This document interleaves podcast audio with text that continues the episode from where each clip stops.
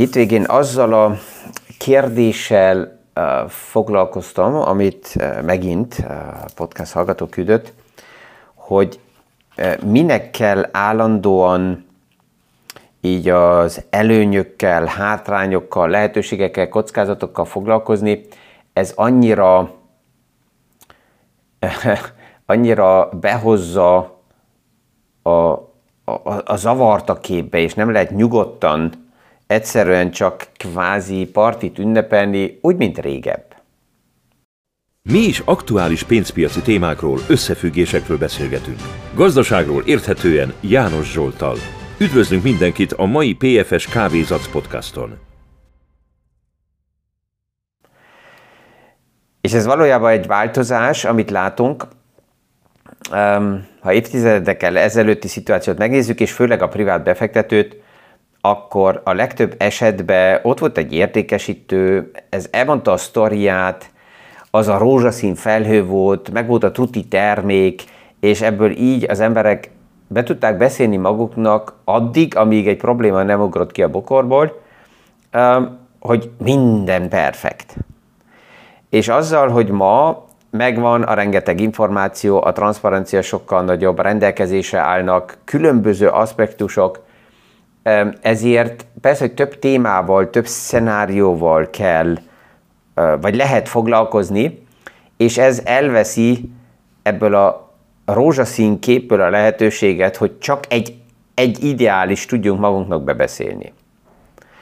Na ja, és itt a podcastokban is mindig azért tartom én ezt személyesen fontosnak bizonyos szenáriókból, bizonyos témákról, hogy beszélgessünk, mert az, amit megbeszélünk, az, amire felkészülünk, az, amit megértünk, az, az, az jobban kezelhető, mint privát befektető is. Um, amitől a legtöbben félnek, az az, amikor megjelennek ilyen csártok, hogy azt írják, hogy túlvásárolt például a piac. Nagyon sokan attól félnek, hogy akkor esetleg ezekből már lehet látni, hogy jön egy crash, és én erre nem reagáltam. Szinte nyugtatásként azt ki lehet mondani, hogy a valódi, nagyon erős piaci összeomlások, a crash szenáriók, ezek váratlan helyzetekből alakulnak ki. Miért? Ha olyan szituációk, olyan konstellációk vannak, ami a piacban vitatható, mint szenárió, amit az elemzők végig tudnak gondolni, és a, a jó elemzők azok állandóan szenáriókba és valószínűségekbe gondolkoznak. Mert, mert ez a feladatuk, hogy felkészülni arra, ami jöhet, megnézni, hogy milyen valószínűséggel, és azután ezt a portfólió összeállításba beáll. Tehát, hogyha vannak olyan jelek, ami, ami reális, és amit végig lehet gondolni, akkor ez azt jelenti, hogy nem csak az előnyöket, hanem ezeknek a hátrányait is már be lehet a portfóliókba építeni. Le tudják a portfóliókat biztosítani. És hogyha ez, ez így eh, megtörténik, akkor már nem annyira erős az az esemény, mert vannak olyan szereplők, akik erre megfelelően pozícionálták magukat. És csak akkor, hogyha foglalkozom a piaccal, mint befektető, csak akkor értem azt meg, hogy például, ha árfolyamok mennek felfele, ez nem azt jelenti, főtétlen, hogy az az eszköz, aminek az ára megy felfele, az érték is. Akkor értem azt, hogy ez egy spekulációs hullám. És akkor, mint befektető, akár egy nagyon erős robbanó árfolyamot eladok, mert azt mondom, hogy oké, okay, látom, hogy mögötte nincs érték, az árfolyam az előtérbe robbant, tehát ez egy spekulációs hullám, kész. Ami alapjában nem olyan egyszerű, mert persze, hogy azután, mikor elkezdenek árfolyamok felfele menni, akkor megvannak olyan érdekcsoportok, akik hozzák azokat a magyarázatokat, hogy miért reális ez az árfolyam emelkedés, hogy ezt alátámasszák, mert nekik akár érdekük, hogy az árfolyamok menjenek tovább. Ezt csak ha megnézzük a kriptovilágban, hogy az elmúlt években ott mi zajlott például. A másik, hogyha árfolyamok csökkennek, akkor ezt, hogyha értem, hogy miért csökkennek, ez nem azt jelenti, hogy a mögötte levő érték is veszett. És ebből tud kialakulni az az álláspont, hogy ha csökkennek árfolyamok, akkor bizonyos témakörökbe bele vásárolok, mert értem azt, hogy az érték mögötte sokkal nagyobb, mint az aktuális árfolyam, tehát érték alatt tudok vásárolni. És ehhez kellenek ezek a szenárió játékok, érteni, hogy a piacokban mi történik. Persze, hogy akik ezzel foglalkoznak, azok már nem olyan kedvenc és egyszerű áldozatok a nagy értékesítőknek, akik jönnek a sztorizásokkal, mert, mert ők egészen más kérdéseket tudnak feltenni. És egy pár héttel ezelőtt pont egy ilyen értékesítői beszélgetésbe pottyantam bele, és csak két-három kérdést tettem fel, vagy annak az esetleges vevőnek mondtam, hogy ezt a kérdést tegye fel, és erre az értékesítőnek csak az volt a válasza, hogy ó, ön túl pessimista, tehát akkor hagyjuk az egészet, mert ön, ön, ön nem érti, hogy itt miről van szó. És hát um, különböző szenáriót megvilágítani, az azt jelenti, hogy az alap ötletemet, amiben benne vagyok, azt nem kell kidobjam, de emellett megnézni azt, hogy mi minden történhet még. És például az aktuális ez a Gold Glöckchen szenárió, én a hétvégén megnéztem, hogy a magyarra milyen verzióban lehetne ezt lefordítani, ezt a Gold Glöckchen, és az a kifejezés, ami a legközelebb van, és úgy érzem, hogy ez azt is mondja, amit én szeretnék, az az arany fürt szenárió, tehát a szuper ideális szenárió, amit most a piacok például ünnepelnek, de ez, ennek van olyan forgatókönyve is, ami elég drága lehet, ami egy következő problémába viheti be a piacot, pont azért, mert most annyira ideálisnak tűnik, és ebbe a fő kérdőjel tovább is az infláció.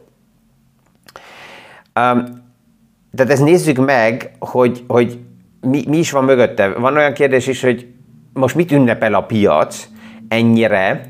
Hát aktuálisan inkább azt a kijelentést, ami most jelent meg, hogy um, July and goodbye. Csak ez egy ilyen egyszerű lerövidítés. Ez arról szólt, hogy vagy azzal összefüggve van, júliusban még van kamatemelés, és azután nincs a dollár szektorban. Tehát July and goodbye.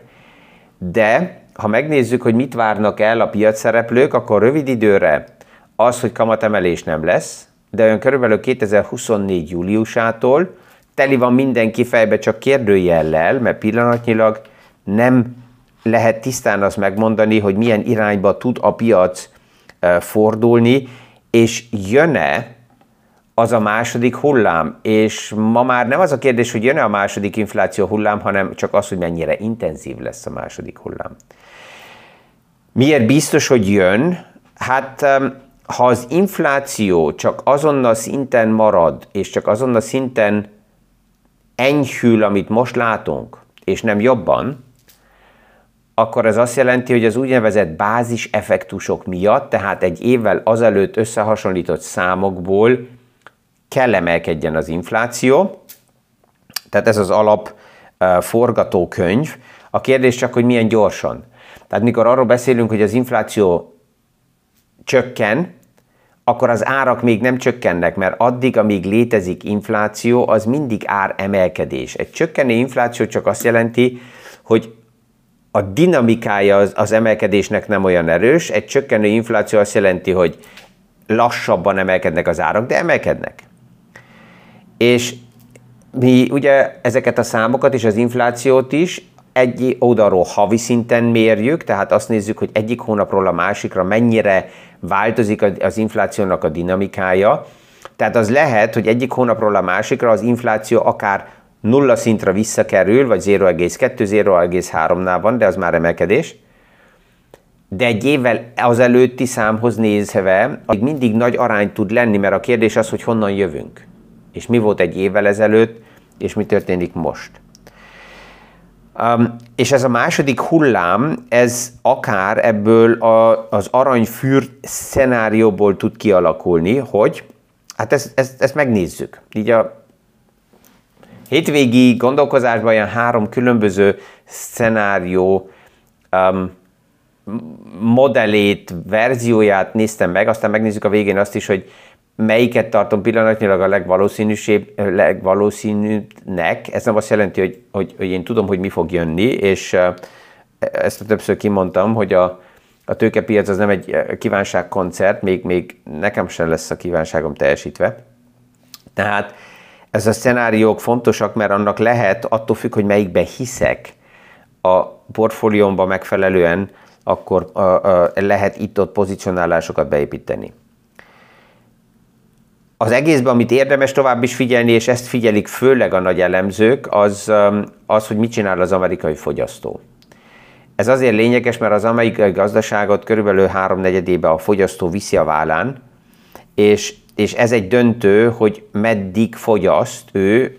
Pillanatnyilag azt lehet látni, hogy például a hitelek eh, száma is nagyon emelkedett, a fogyasztási hitelek nagyon emelkedtek, a hitelkártyák használása nagyon emelkedett, tehát ebből lehet látni, hogy megvan a fogyasztás, de persze, hogy főleg a hiteleken keresztül finanszírozott fogyasztásnak van egy nagy veszélye, mert ha kamatok emelkednek, akkor ezt valamikor visszafizetni is kellene, és ez elég drága uh, tud lenni, hogyha túl hosszú ideig tart ez a magas kamatszint. Az első szenárió az inkább így a, az ultramedvéknek ez szenárió, akik azt mondják, hogy á, ez az egész, ez még mindig csak egy medvepiaci rally, amit látunk, tehát azt jelenti, hogy az összhosszú fejlődés az inkább csökkenő piac, de ezen belül van egy, egy, egy forduló hullám, tehát egy medvepiaci rally, és ezzel még nem fordult meg a piac. Tehát ezek az ultra medvék, és akik azt is mondják, hogy mindegy, hogy most pillanatilag mit csinálnak a központi bankok, már mindenre túl késő, mert a recesszió jön. És mivel a recesszió az nem kommandóra jön, ugye, hogy egy kapcsolót átkapcsolok és akkor jön, hanem idővel el van halasztva, 6, 9, 12 hónappal később jön. Tehát ez ebbe a szenárióba 2024-be jön a recesszió, csak még egyszer ez idővel halasztva van, és ezt nem is tudjuk már megakadályozni. Ha a valószínűséget megnézzük, akkor azt mondanám, hogy ennek a szenáriónak a valószínűsége kb. 10%-nál van. Van a második szenárió, ez az aranyfürt szenárió, legalábbis Amerikában, ami szuper ideális, az infláció csökken vissza, a gazdaság tovább is erős, a marzsokat tudja fenntartani, mert segít neki a, a fogyasztó is, mert fogyaszt tovább, és mivel a fogyasztó fogyaszt, a gazdaság erő, erős, ezért a foglalkoztatás is magas szinten tud maradni, és a kamatok is magasan tudnak maradni, anélkül, hogy ezt a gazdaság érezné. Ez az, amit most pillanatnyilag ünnepelnek a piacok, egy elég ideális kép, a szenáriónak a valószínűsége most pillanatnyilag olyan körülbelül 60 százalék, de lebegott az a kockázat, hogy ebbe a képbe minden ideális. Egy fekete foltnak helye nincs. És ezért um, érdemes ebbe, ebbe a szenárióba is figyelmes lenni és óvatos, és csak azt mondani, hogy oké, okay, 60% van valószínűség, juppidú, indulhat a parti. És van egy harmadik szenárió, amelyik az inkább a, a fekete felhős soft landing, a soft landing alapjában az egy ideális szenárió lenne, mert az azt szugerálja, vagy azt mutatja, hogy oké, okay, akkor sikerül a gazdaságnak soft formába megérkezni, nem kell semmi összeomoljon, és, és normális ciklikus fejlődésbe mehetünk, kamat csökkentés enyhe tud lenni, és nem, tud vész, nem kell vészfék legyen. De ennek is megvan egy hátránya, mert hogyha túl pozitív a hangulat, és ugye 2023 év elején összességében inkább pessimista volt a hangulat, negatív volt a hangulat, ami oda vezet nagyon sok esetben, hogy a fogyasztó is visszafogja magát, nem fogyaszt, ami alapjában segít az inflációnál, de ha megnézzük, a fogyasztó nem azért vette vissza a fogyasztását, mert valójában már a kamatok magasak voltak, valójában már érezte, nem akart hitelből finanszírozni, a gazdasági helyzet bizonytalan volt, hanem az alappesszimizmusból, ami kialakult, ez most nem érkezik meg, és ez megint oda vezet, hogy van egy ilyen felég, felélegzés, tehát elindul a fogyasztás, túlerősödik a fogyasztás, ami azt jelenti, hogy ez a következő infláció hullámot tudja elindítani, és ez az infláció hullám akkor nem importált, például Európának, ez az infláció hullám nem a beszállítási láncok miatt van, nem az energia miatt van, hanem valójában a fogyasztásból van. Ami hasonlít akár a 70-es éveknek az inflációjához, és mivel a központi bankok így is úgy is a kamatokon keresztül próbálnak minden inflációt védeni, ezért a reflexük egy emelkedő inflációra mi lenne? Újra kamatemelés. És ez vezethet oda, hogy 2024-ben akár nem egy kamat csúcsot láttunk, és onnan esetleg visszaesést, hanem további kamatemelést. És hogyha 6% kamat fölé kerül akár a dollárszektor, és majd utánfutásba azután Európa is, annak persze, hogy akkor a kérdés van, hogy oké, okay, mikor törik meg a gazdaság, mikor jelenkeznek nagyobb problémák, még nagyobbak az ingatlanpiacba, mikor jelennek meg a számok a munkalékküliségeknél, és hogyha ott kiesik egy két-három csontváz a szekrényből, akkor a központi bankok a reflexből mit csinálnak? Csökkentik a kamatot, de nem csak enyhén, hanem elég radikálisan, és hogyha radikálisan csökkentik a kamatot, akkor ez a végjel szinte mindenkinek, hogy igen, akkor a gazdaságban problémák vannak, és, és ez a kamatcsökkentés tud oda vezetni, hogy akkor az még jobban megerősíti a recessziót. Ennek a szenáriónak pillanatilag azt mondanám, hogy így a valószínűsége, ami, ami, ami körbe van a piacokban, az olyan 30%-nál van. Tehát ha megnézzük a, a, a három különböző verziót, az ultra pessimista verziót, az aranyfürt verziót és az aranyfürt verziónak a homályos részét, akkor, akkor rövid időre nézve inkább optimisták a képek, de tovább is ezt, ezt persze, hogy érdemes figyelni, és szerintem ez lesz a fő témája a Jackson Hole-i konferenciának, amikor a központi bankárok találkoznak, hogy, hogy ebbe a balansz játékba a gazdaság és az infláció között a központi bankok valójában mit tudnak csinálni a kamatokkal, és ennek persze, hogy kihatása van arra is, hogy a, a portfóliómban mi van benne, mert ha mint befektető abban hiszek, hogy a kamatok csökkenni fognak, akkor például a kötvény része a portfóliómnak ebből profitál, mert a csökkenő kamat szintek oda vezetnek, hogy az árfolyamok növekednek. De hogyha az a szenárió jön, hogy a kamatok tovább emelkednek, vagy magasan maradnak, akkor ez azt jelenti, hogy az emelkedő kamat, azt már láttuk az év elején, az árfolyamát a kötvényemnek csökkenti, és az emelkedő kamatnak még egy másik problémája van, aki 2022-ben, 23-ban kibocsájtott kötvényt üzleti modell nélkül, és ez alatt mit értek? A kötvény kibocsátása üzleti modellel azt jelenti, hogy ez a pénz az investálva lett egy projektbe, egy iparágba, aminek az az előnye, hogy ezen keresztül ugye ki tudom termelni a kamatot, a törlesztést, tehát nem csak üresbe vettem fel hitelt. Nagyon sok esetben, és ez a kritikus az államkötvényeknél, nincs business modell. Most azt lehet mondani, hogy oké, okay, az a business modell, hogy etetem a, vála- a választókat, és ezen keresztül el tudom érni, hogy a következő választásnál megvettek. Ez egy, egy, egy politikai erőnek oké, okay, lehet business modell, de gazdaságilag nem business modell. Tehát aki valódi investíció nélkül vesz fel hitelt, bocsánat ki kötvényt, az spekulál arra, hogy a kamatok csökkenni fognak, és a kamatok akkor csökkennek, ha vagy a gazdasággal problémák vannak, vagy a nagyon szuper ideális verzióba a soft landing belemegy egy ideális gazdasági ciklusba. Ha a kamatok tovább emelkednek, akkor azoknak, akik a kötvényt kibocsátották, arra egyre keményebb lesz, mert az azt jelenti, hogy egyre drágább és drágább kondíciók mellett kell átfinancírozni a, a, a lejáró kötvényt.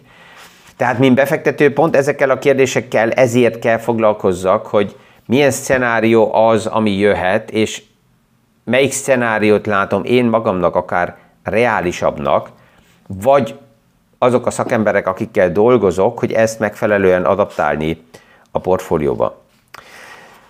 Tehát ebből lehet látni, hogy a hétvégén um, ilyen, ilyen szenárió gondolatokba eh, mentem bele, és gondoltam, hogy ma erről beszélgetünk egy picit, ami ugyanúgy élvezetes tud lenni, mert ugye a rendelkezésre álló információk között nem csak azt keresni, hogy mi a tuti, mi a százszázalékos, mert ilyen nincs, mert mindennek megvan egy másik oldala is, hanem azokat az arányokat, azokat a, a valószínűségeket megtalálni, amivel legalábbis, amíg a következő információ rendelkezésemre állni fog, addig e, azzal a szenárióval, azzal a portfólióval tudok, tudok menni.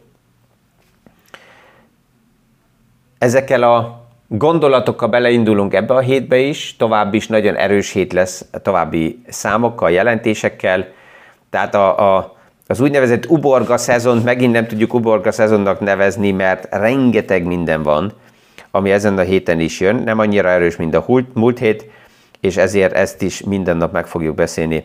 Kellemes napot kívánok mindenkinek, és a visszahallása a hónap reggeli PFS Kávézatsz podcastig. Thank you.